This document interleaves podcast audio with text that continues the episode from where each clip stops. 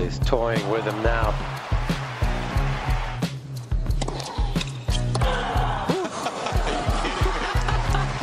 Hey, Caitlin, how are you? Hi, Chris. What's up? Hey, I was thinking this week, weird question. Do you think our kids, I have a one year old and a four year old, and you have a, what, three? Four-year-old. Four year old. He will be four next month. Yeah. Okay, okay.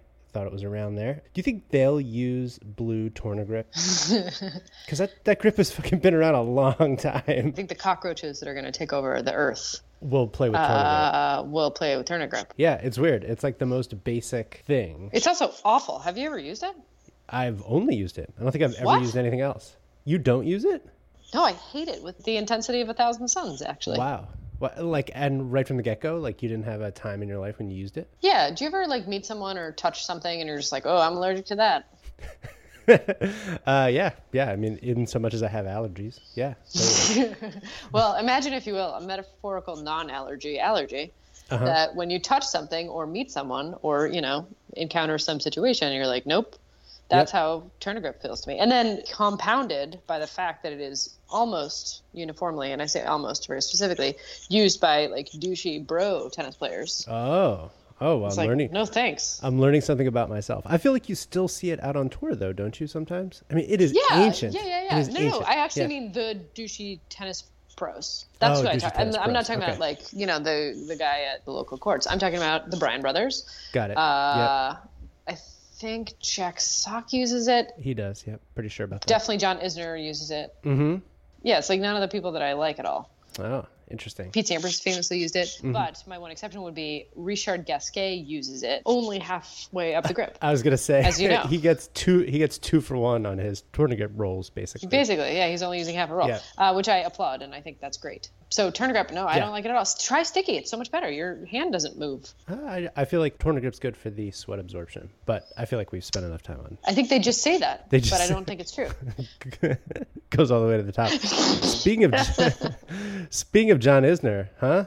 Big win for Johnny. Miami, not bad, not too shabby. Uh, I'm going to be honest. I was not sure who to root against more, John Isner or Zverev. Yep, you're not a big Isner fan. Not a big for Isner fan. Game, go, game, or political, or both reasons. Kind of both, although to his credit, he started coming in more and serving and volleying, which is like, dude, you're seven feet tall. Why haven't you been doing this the entire time? But you know, that Right. notwithstanding, I like that he comes in more, and I thought he played uh, like actually a very very good tournament. Zverev didn't play bad, but Yep. Zverev still can't Nope. seem to like step up in a lot of big moments. Although to his credit, he's won a couple of Masters, one thousands. Zverev's outfit was amazing, and that's the the important thing.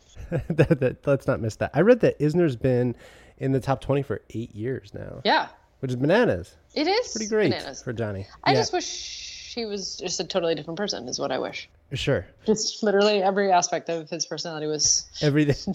what it isn't. If I could have that, I'd love him. What if he changed everything but throwing the ball between his legs before he serves? Totally. Would that be enough? Yeah, Okay. I feel like there's a female player Okay. who does that, and I'm always like, oh, that's endearing.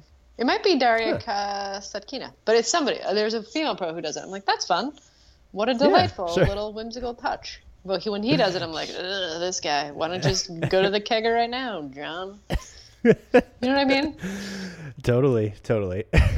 It's tough being this uncharitable. You know, it requires a lot of consistency. Um, we're going to do a short episode this week just because we're going to have a lot to talk about, including um, issue number six. And I'm hop hoping to get a guest on the show for this weekend. I'm going to be in Austin.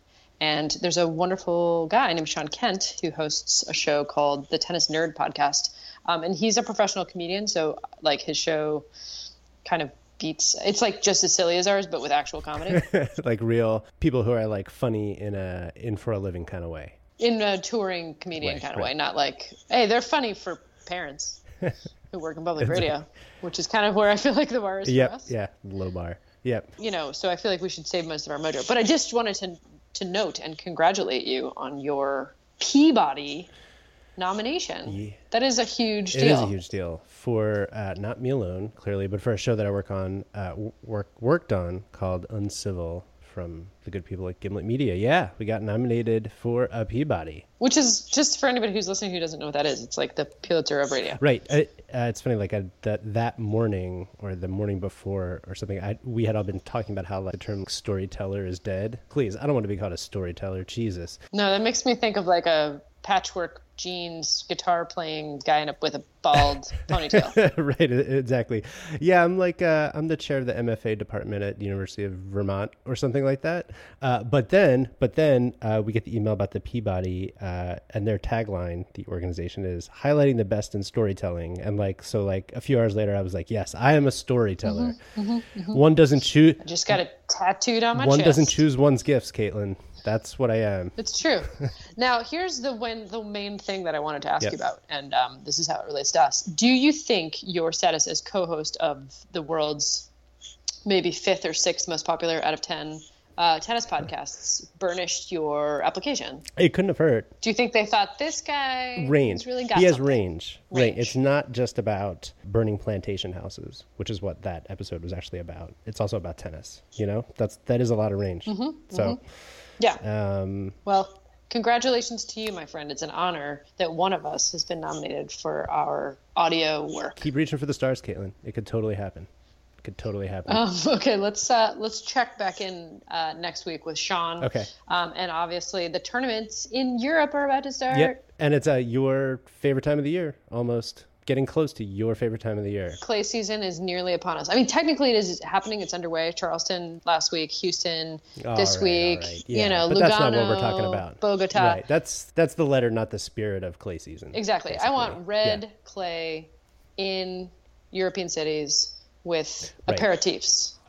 right. And Is that too much to ask? nope, it's not. All right. Well, I'll talk, talk to you soon, Caitlin. Okay, goodbye.